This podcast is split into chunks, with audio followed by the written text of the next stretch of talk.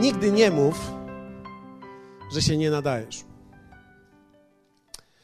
Albo nie mów nigdy, że się nie nadajesz. Dzisiaj chciałbym podzielić się z Tobą i wierzę w to, że to jest słowo do Ciebie. Ja wiem, że niektórzy z nas są tutaj przez przypadek, przynajmniej tak mi się wydaje.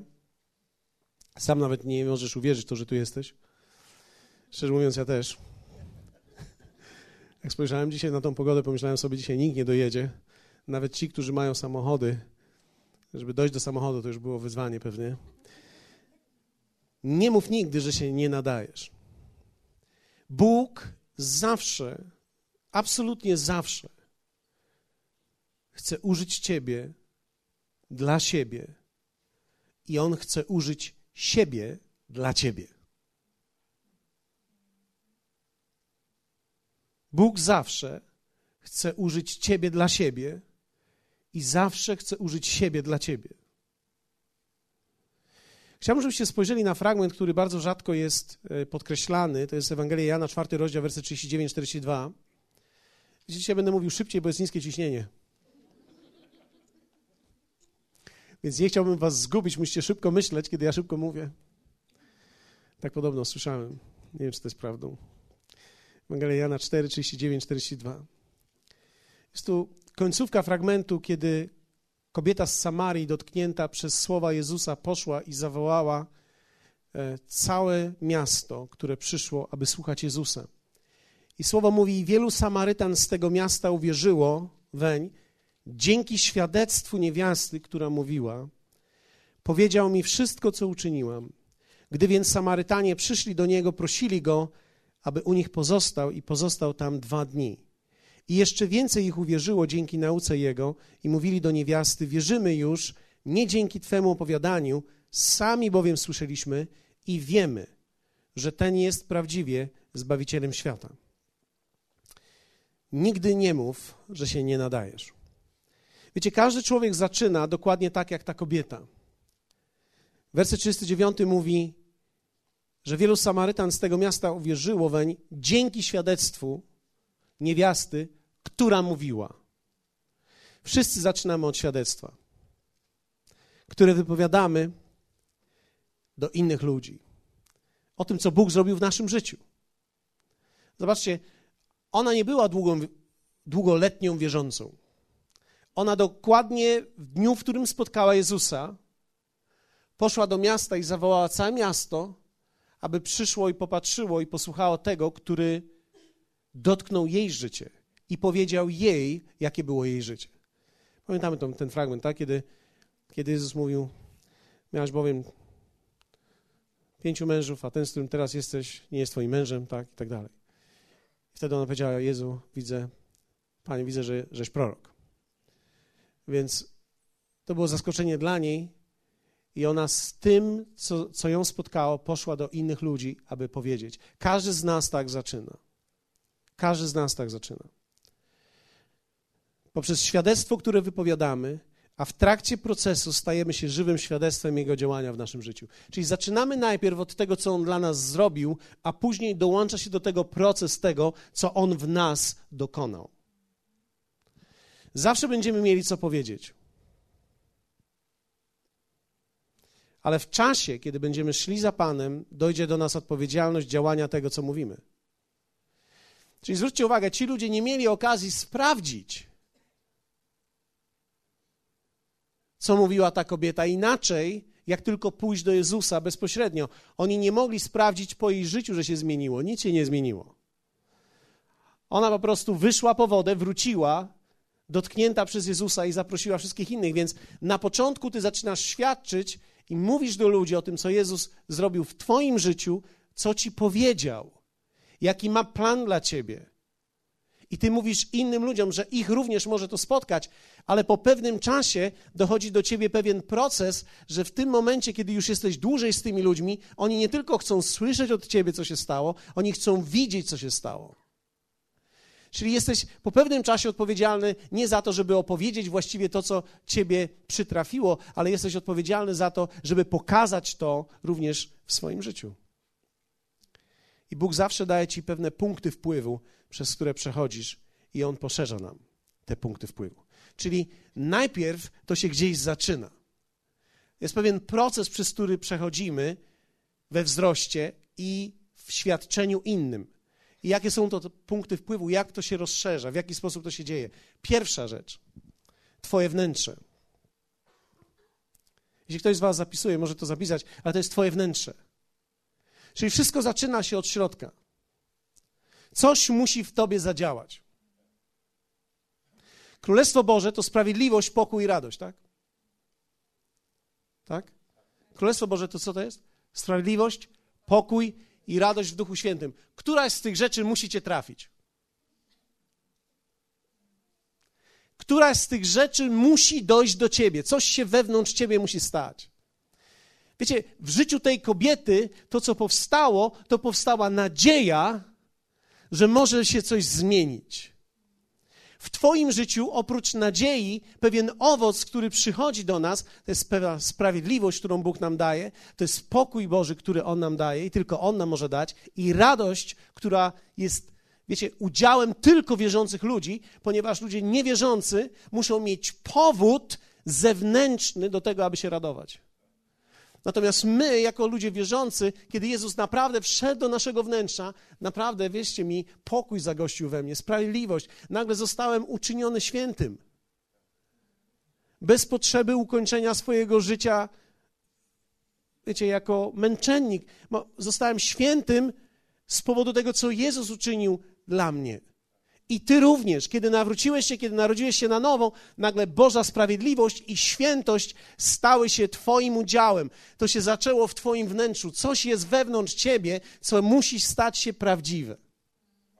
Prawdziwe. Powiedzmy razem prawdziwe. Wiecie, prawdziwa Ewangelia zawsze dotyka. Nie zawsze dotykają słowa, ale prawdziwość wewnątrz człowieka dotyka. Więc Twoje wnętrze. To się zaczyna od Twojego wnętrza. To jest Twój pierwszy punkt wpływu. Wiecie, jeśli się nic we mnie nie zmieniło, niczego nie mam szans eksportować. Jeśli we mnie się nic nie dokonało, nic nie mogę powiedzieć. Wiecie, ja, mogę powiedzieć taką jedną rzecz. Wieczór, w którym przyjąłem Jezusa jako mojego Pana i Zbawiciela, zmienił absolutnie wszystko. Absolutnie wszystko się zmieniło we mnie. I myślę, że wielu z Was ma to samo świadectwo. Wielu tych, którzy słuchają teraz może na płycie, macie to samo świadectwo. Wieczór, w którym usłyszałeś o Jezusie i w sercu odpowiedziałeś, wszystko się zmieniło. Nadzieja weszła. Pokój. Pewien rodzaj radości, którego wcześniej nie miałeś. Byłeś zgubiony, nagle jesteś dzieckiem Jego. Coś się stało. I to jest Twoje wnętrze, które się zmienia. To musi być prawdziwe. Musimy to przeżywać. Wiecie, to ma swoją ekspresję. To nie jest ciche. To akurat nie jest spokojne. Wiecie, tak jak człowiek może być spokojny i łagodny, tak wierzcie mi, prawdziwe przeżycia są widoczne na człowieku. Ja nie wiem, jak ty wyglądasz, gdy się naprawdę cieszysz. Ale tak naprawdę. Co robisz, gdy naprawdę coś cię dotyka? I kiedy naprawdę dotknie cię Jezus, to się prawdziwie w tobie zmieni. Coś się dokona, twoje wnętrze. Dalej, to dotknie twój dom, czyli twoje relacje przymierza. Twoja przemiana wewnątrz dotknie tych, którzy są najbliżej ciebie. No dotknie to. A teraz posłuchajcie chociaż oni będą mówić o tym najpóźniej. Będą widzieć to najszybciej. Jeszcze raz to powtórzę. Oni będą mówić o tym najpóźniej, ale będą widzieć to najszybciej. Dlatego, że są tak bardzo zaskoczeni przemianą, która się w tobie dokonała, że nie wiedzą, co z tym zrobić.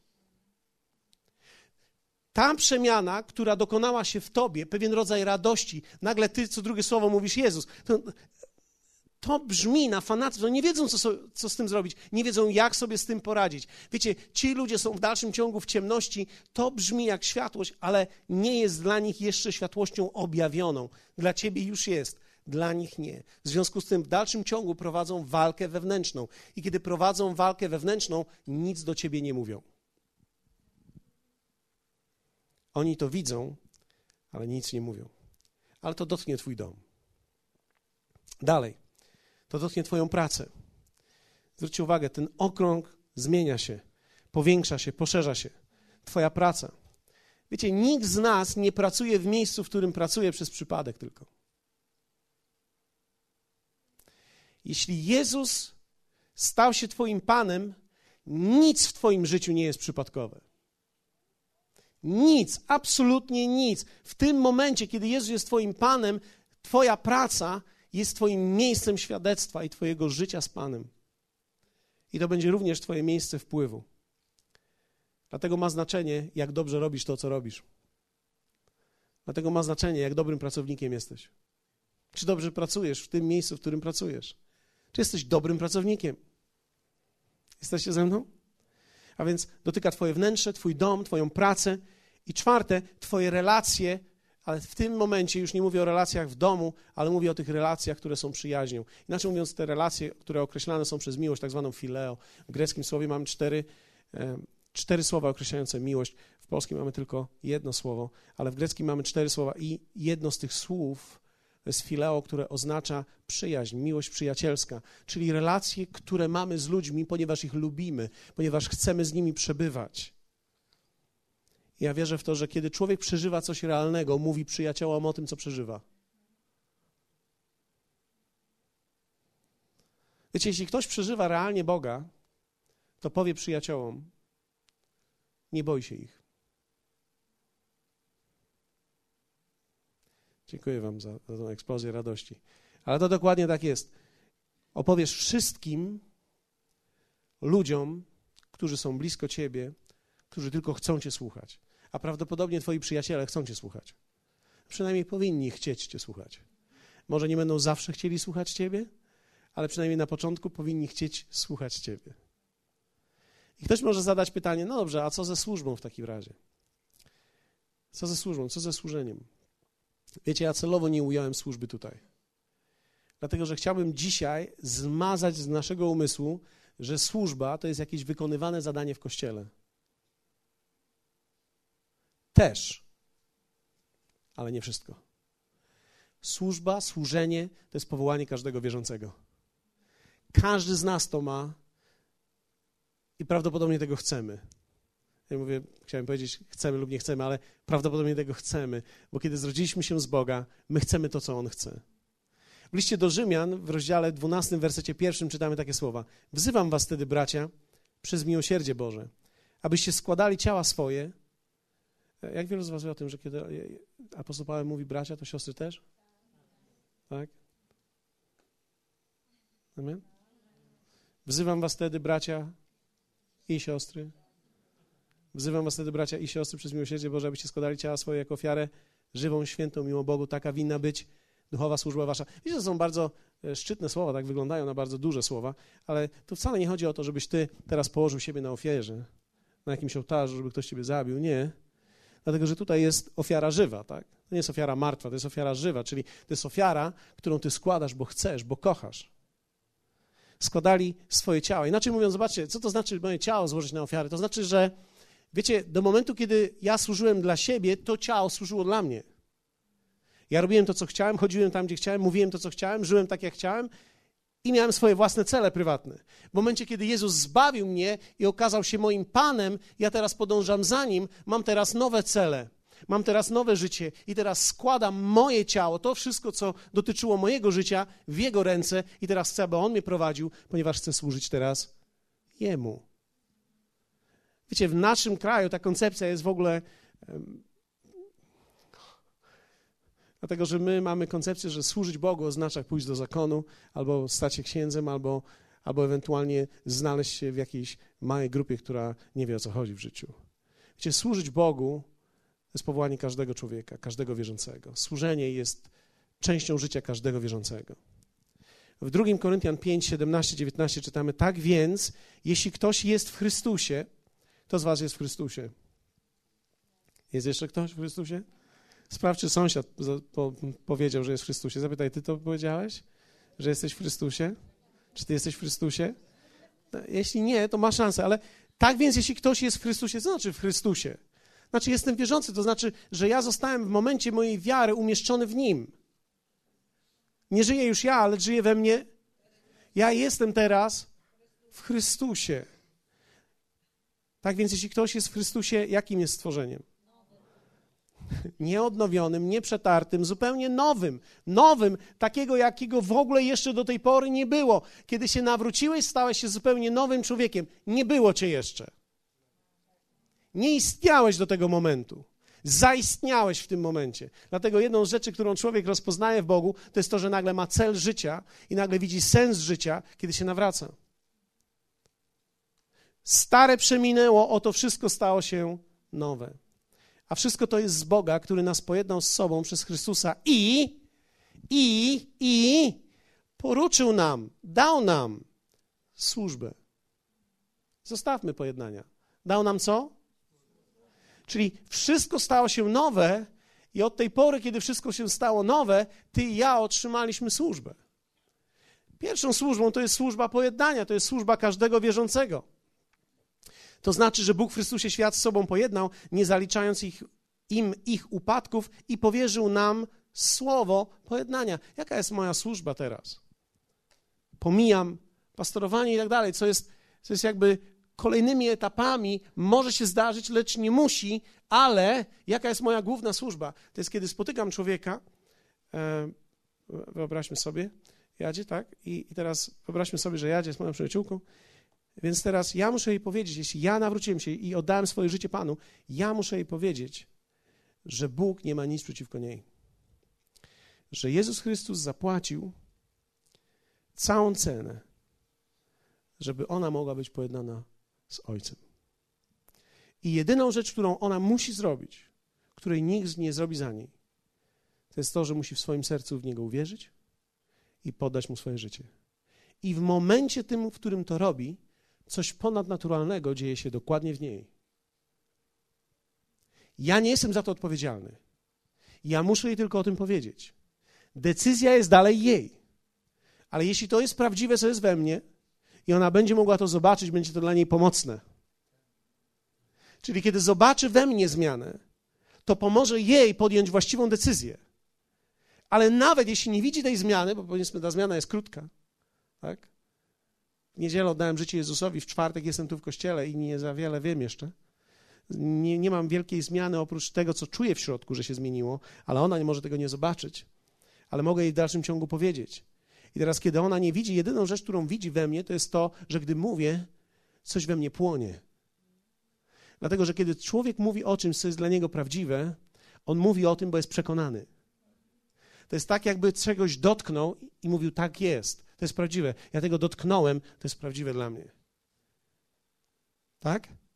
Więc teraz ty i ja mamy tą służbę. My służymy, mówiąc ludziom, dając im świadectwo o tym, że można żyć z Ojcem w absolutnej pewności Jego miłości i w absolutnym przebaczeniu, i to jest nasze służenie.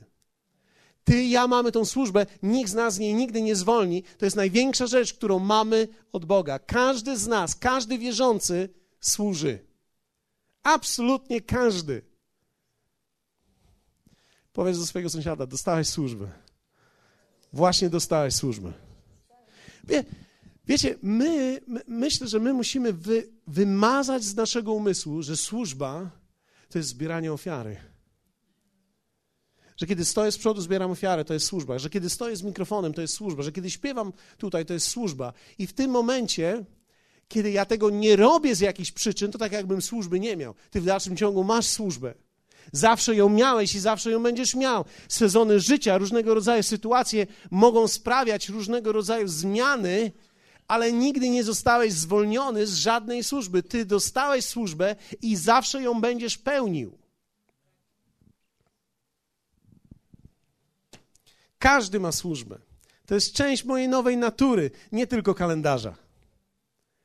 Więc nawet kiedy tutaj przychodzą ludzie, którzy coś robią przed, ci, którzy przygotowują kafeterię, ci, którzy pracują w tym całym aspekcie naszej gościnności, cały zespół i tak dalej, oni mają służbę, ale w dalszym ciągu, służąc tutaj, nie mogą zapominać o swojej głównej służbie, którą dostali, to jest, aby powiedzieć ludziom o tym, co Jezus uczynił w ich życiu.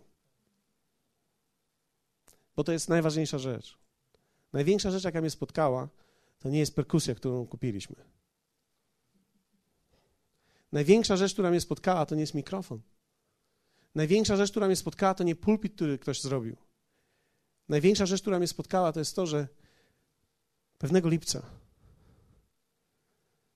1983 roku uznałem siebie za człowieka grzesznego i pozwoliłem Jezusowi wejść do mojego serca. I tego wieczoru On zmienił mnie. Z grzesznika stałem się świętym. I ty również możesz. I wiecie, ja nie wiem, jak długo będę pastorem. Nie wiem, czy wybiorą mnie na kolejną kadencję.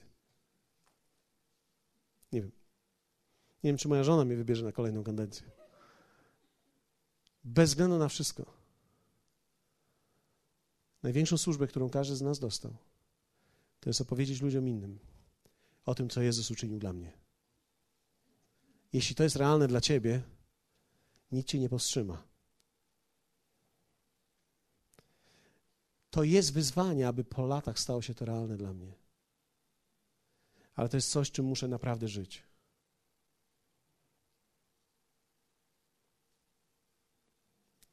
Wszyscy służymy i w tym samym czasie rośniemy, przechodząc przez proces. Wiecie, ja często mówiłem do, do moich dzieci, to chciałem też powiedzieć wam. A kiedy szedłem tutaj do biura, ja często do nich mówiłem, ja idę do pracy. Niektórzy mogą poprawić, nie, nie, nie, pastor nie idzie do pracy, pastor idzie do służby. Nie, ja im często mówiłem, ja idę do pracy pracować, a nie do służby.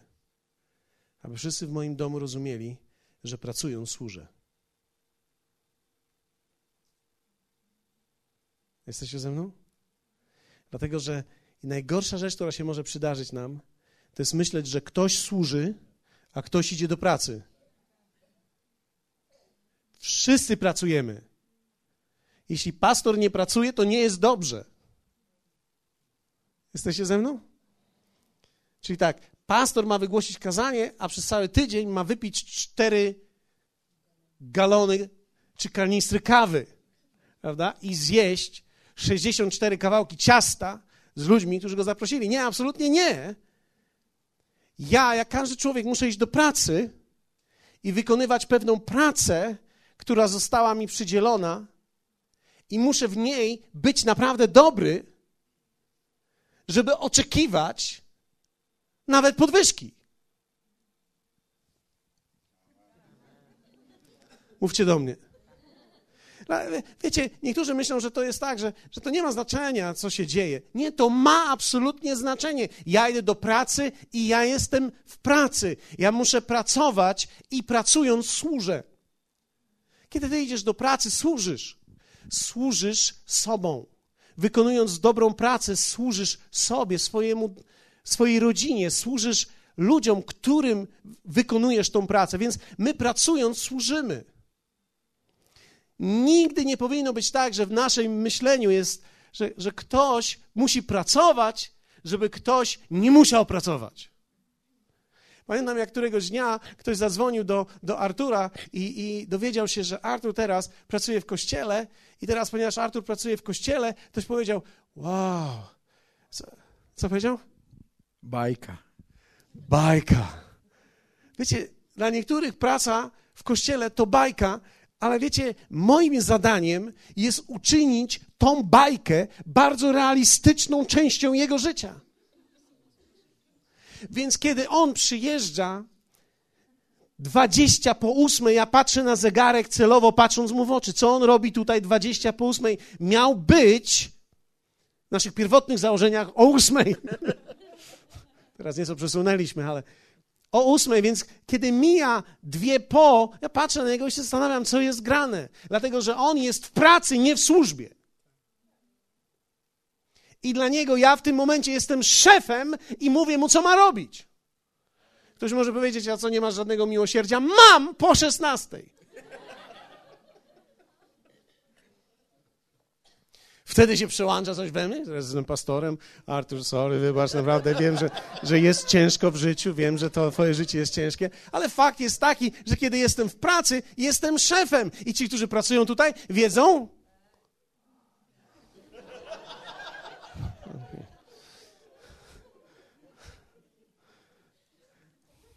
Moja żona wołała mnie Paweł po korytarzu. Ja mówię, nie wolno ci wołać do mnie Paweł po korytarzu. Możesz wołać do mnie szefie. Gdzie jesteś?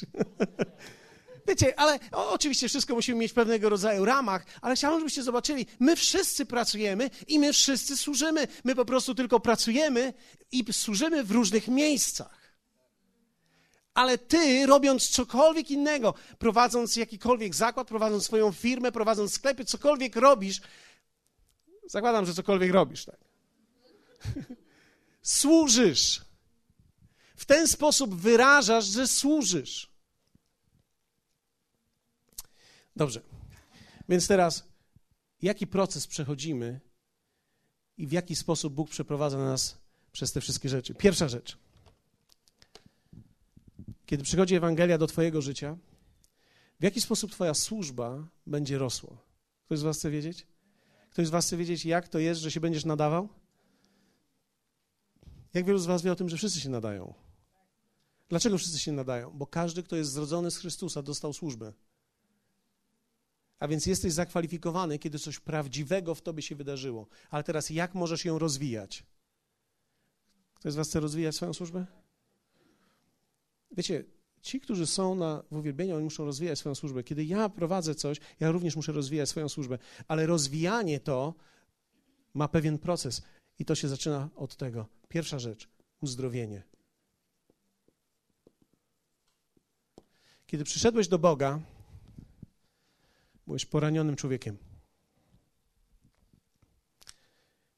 I pierwsza rzecz, która przychodzi do ciebie, to jest miłość od Boga. Miłość przyciąga cię do Niego. I pierwsze, co On ci pokazuje, to jest to, że kocha ciebie. Jeśli wątpisz w to, że Bóg cię kocha, nie może się w tobie nic zmienić. Musisz przyjąć Jego miłość do siebie. Musisz uświadomić sobie, że On tak bardzo cię umiłował, że posłał swojego Syna na świat, aby umarł za ciebie.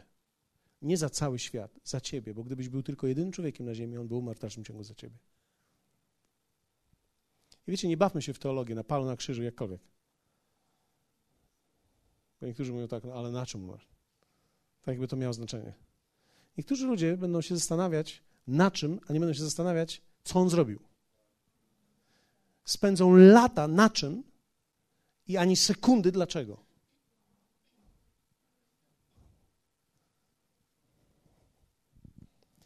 Więc pierwsza rzecz, to jest to, że ty musisz przyjąć uzdrowienie od Niego. To jest, to jest podstawowe. Kiedy coś uczynił w tobie, twoja dusza jest uzdrawiana. Twoja dusza jest przemieniana. Ale to się stanie tylko wtedy, gdy masz nawrócenie do Boga, a nie na religię, która ci się podoba. Dlatego wiecie, my musimy upewnić się, tutaj szczególnie w Kościele, kiedy robimy rzeczy dzisiaj już więcej niż kiedykolwiek robiliśmy, że ludzie, którzy się nawracają, nie nawracają się na muzykę, nie nawracają się na kolory, światła i na jeansowego kaznodzieję. Że to jest takie cool teraz, bo ktoś ma jeansy.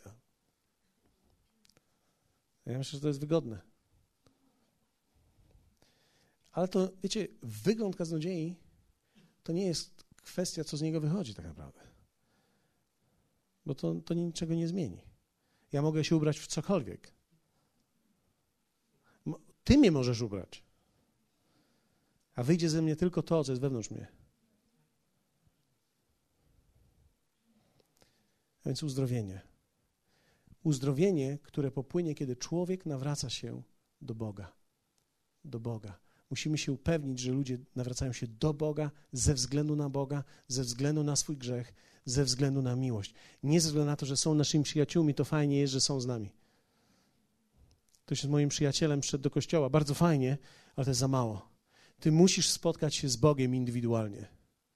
Ja wiem, że twój mąż może tu chodzi, może twoja żona tutaj chodzi, może twoje dzieci tutaj chodzą, to jest w dalszym ciągu za mało. Ty musisz spotkać się z tym, który jest uzdrowicielem. Więc pierwsza rzecz to uzdrowienie przyjdzie tylko wtedy, kiedy jest prawdziwe nawrócenie do Boga. I to uzdrowienie trzeba przyjąć, i to uzdrowienie jest przez miłość. Kiedy to masz, zaczynasz swoją służbę, tak? Dalej rozwijasz ją przez zrozumienie.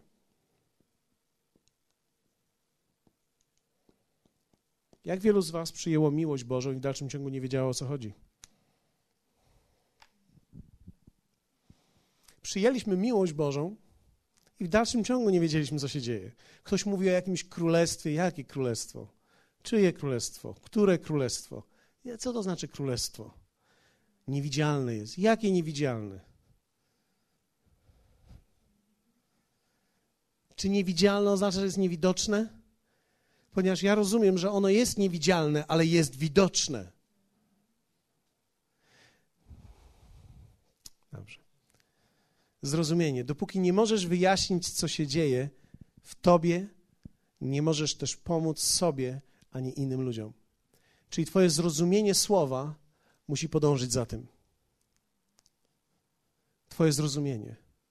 Słowo Boże mówi: Mój lud ginie z powodu braku poznania. Inaczej mówiąc, kiedy człowiek nie rozumie, nie może nikomu pomóc. Dlatego między innymi mamy apostoła Pawła, który napisał dwie trzecie Nowego Testamentu. Napisał dwie trzecie Nowego Testamentu, napisał wiele więcej niż apostoł Piotr, między innymi dlatego, że apostoł Piotr nie rozumiał tyle, co rozumiał apostoł Paweł. Inaczej mówiąc, Twoje zrozumienie zawsze poszerzy zakres Twojego wpływu, zawsze poszerzy zakres Twojej służby. Jeśli chcesz komuś naprawdę pomóc, zacznij poznawać Boże Słowo, zacznij czytać dobre książki, zacznij to czynić, ponieważ inaczej może być taka sytuacja, że nie będziesz w stanie pomóc nawet samemu sobie. Dlatego, że człowiek nie może pomóc sobie, dopóki nie rozumie, co się dzieje. Kto z Was chce poszerzyć powyżej zrozumienia służbę? Ktoś z Was chce? Chcesz poszerzyć? Chcesz rozwijać swoją służbę? Trzeci punkt połączenie.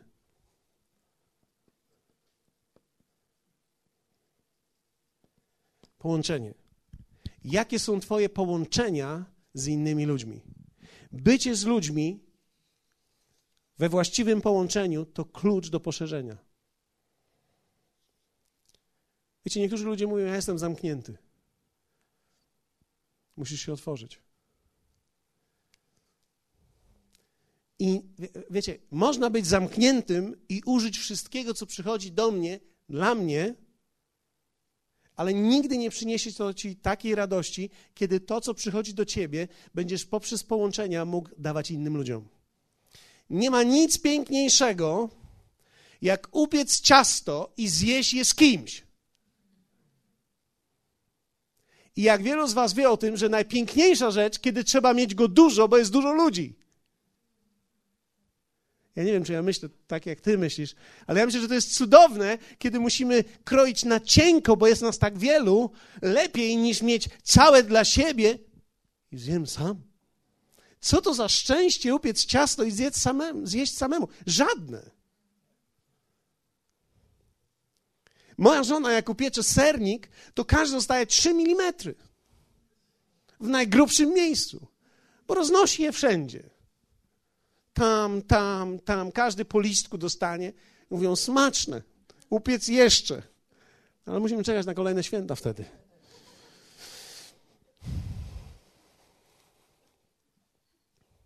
Pamiętam, na Wielkanoc ostatnio upiegła ciasto, którego nie zjadłem. Nie zdążyłem. Rozdała. Ale wiecie, ja, ja, ja tam myślę sobie, że to jest genialne, kiedy człowiek coś ma i jest połączony z ludźmi, że, że wszyscy, to tak jak masz jak masz, e, piękna rzecz, masz urodziny i masz cukierki, tak? No nie mamy takiej, e, w szkołach tak było, pamiętam kiedyś. W przedszkolu tak było, tak? W przedszkolu tak było. Ale to byłoby fajne, prawda? W kościele też takie coś kiedyś, no ale to powiem. Ale e, masz cukierki i teraz przyniosłeś, masz urodziny, masz cukierki i nie masz komu dać. Ty chodzisz z tą torbą. Nic nie ma. Nikt nie chce ani z Tobą świętować, ani nawet cukierków Twoich nie chce. Najpiękniejsza rzecz jest wtedy, kiedy możesz podzielić się i wielu ludzi to weźmie. Ale to zależy od połączeń. I te połączenia zależą od naszej decyzji, od nas samych. My musimy chcieć łączyć się z innymi ludźmi. Posłuchajcie mnie. Ludzie zajmują czas. Od razu sobie to powiedzmy. Ludzie zajmują czas. Więc im więcej masz ludzi, tym mniej masz czasu. Więc jeśli nie masz teraz czasu, to będziesz musiał, po, jeśli chcesz się połączyć z większą ilością ludzi, będziesz musiał ten czas, który już masz, podzielić na więcej ludzi. Ja wczoraj miałem taką ciekawą sytuację. Rozmawiam z kimś przez Skype'a, z Czechami, Nagle dzwoni do mnie ktoś z Rybnika przez Skype'a, muszę go odrzucić i w tym samym czasie mam telefon i, i pomyślałem sobie tak, Jezu, pomóż mi. Trzech ludzi chce ze mną w tym samym czasie rozmawiać, a ja mam czasu tylko na jednego. Wiecie, pewnie bym złączył ich i zrobiłbym czat, gdybyśmy o tym samym mówili. Ale każdy chce rozmawiać o czymś innym. Ale po, wiecie, wyłączyłem to i pomyślałem sobie, czasami narzekamy, ale to jest najpiękniejszy problem, jaki mamy w życiu.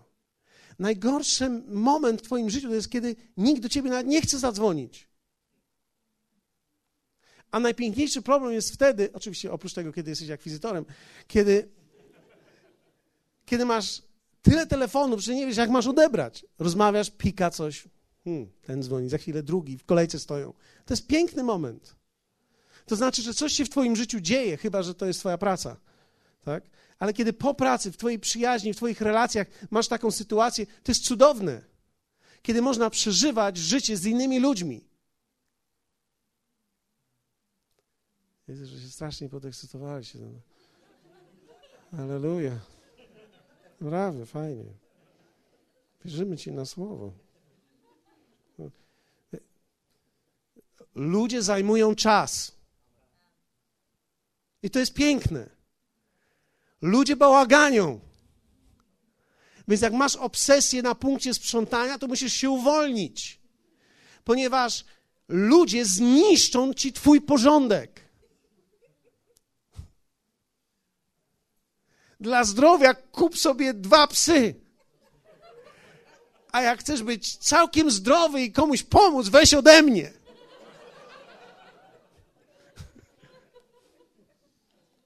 Z delikatną dopłatą. One zniszczą ci tak dom i absolutnie z, z, zmienią Twoją w ogóle koncepcję czystości że kiedy ludzie przyjdą do domu, wszystko będzie ok. Połączenie. Połączenie. Czwarte. Kiedy jesteś połączony z ludźmi, kiedy masz to połączenie, musisz ich zaprosić. Inicjatywa musi płynąć od ciebie. Inicjatywa zawsze płynie od tego, kto pierwszy dostał. Inicjatywa zawsze płynie od tego, kto pierwszy dostał. Ludzie potrzebują pomocy, ludzie potrzebują przyjaźni, ludzie są samotni. W ogóle nie wiem, jak ludzie sobie radzą bez Boga. Nie wiem. Muszą naprawdę zaciskać zęby i są jeszcze młodzi. Jakoś, wiecie, w tym rytmie pracy, dzieci i tak dalej, jakoś sobie radzą, ale później, kiedy dochodzą do tego wieku, w którym ja już jestem, przedemerytalnego, to, to w tym momencie już zaczynają się zastanawiać. Ale ty musisz zaprosić. Poszerzasz swoje serce dla innych ludzi. Ty zapraszasz ich do swojego życia. Ty zapraszasz ich do tej drogi. I piąte. Wspólna droga. Wspólna droga. Nie wystarczy ludzi zaprosić. Trzeba iść z kimś za rękę, a to jest wyzwanie. Wiecie, chrześcijaństwo to nie jest bycie drogowskazem, ale to jest bycie przewodnikiem. To, to jest troszeczkę inaczej. Więc kiedy kogoś zapraszasz, to nie mówisz mu tam do Jezusa.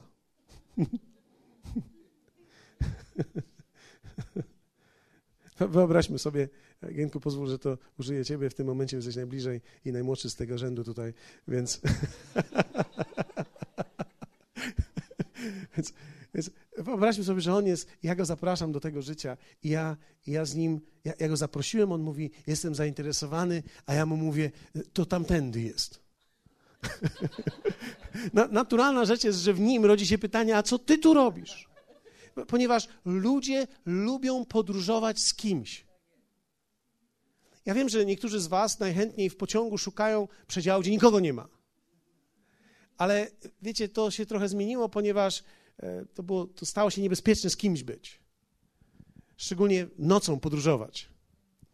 Ale pragnienie człowieka, który odpowiada na zaproszenie, jest, abyśmy poszli razem.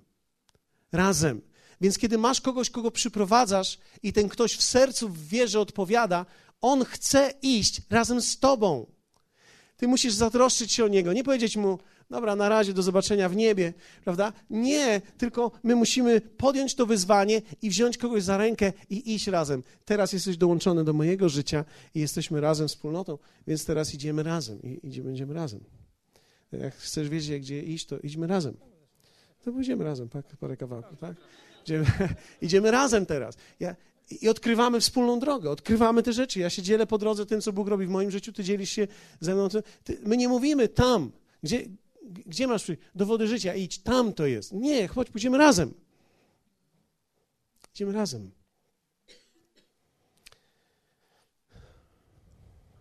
I z kim za rękę to wyzwanie. Dziękuję Ci bardzo. I z kim za rękę to wyzwanie. Bóg chce tego. Wiecie, ludziom trzeba poświęcić czas. Ludzie, którzy, którzy są zranieni, trzeba poświęcić im czas. Trzeba chcieć zaprzyjaźnić się z nowymi ludźmi. Nie ze względu na to, że ja muszę myśleć teraz, że kogoś muszę zdobyć dla Pana. Nie, to jest sekciarstwo. Takie coś to jest sekciarstwo. To sekty uprawiają. Zdobywanie ludzi, bombardowanie miłością i te wszystkie inne rzeczy. To, co, to, co robimy, jest bardzo rzeczywiście prawdziwe. Coś przeżyłem. Ta kobieta coś przeżyła. Coś przeżyła, więc to było takie absolutnie szczere i spontaniczne. Powiedziała komuś i zaprosiła go do swojego życia. Chodźcie, zobaczcie. Spotkałam człowieka, który powiedział mi wszystko o mnie. I teraz, kto się klasyfikuje do tego? Jesteś i przyjąłeś przez miłość uzdrowienie i w dalszym ciągu ją przyjmujesz, bo to się nie kończy, my to dodajemy, tak? Dodajemy do uzdrowienia kolejne uzdrowienie, do zrozumienia kolejne, do połączeń kolejne połączenia, tak?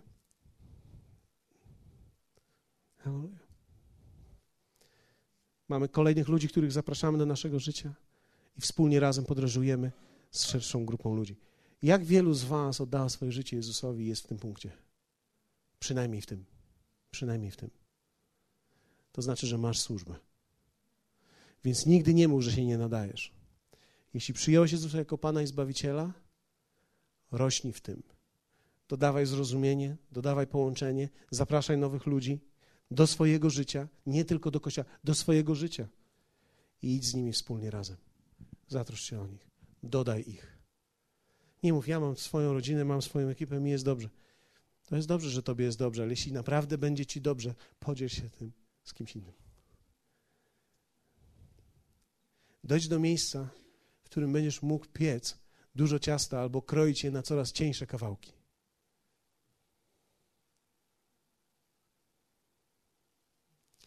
Zawsze jest ktoś, kogo możesz dotknąć.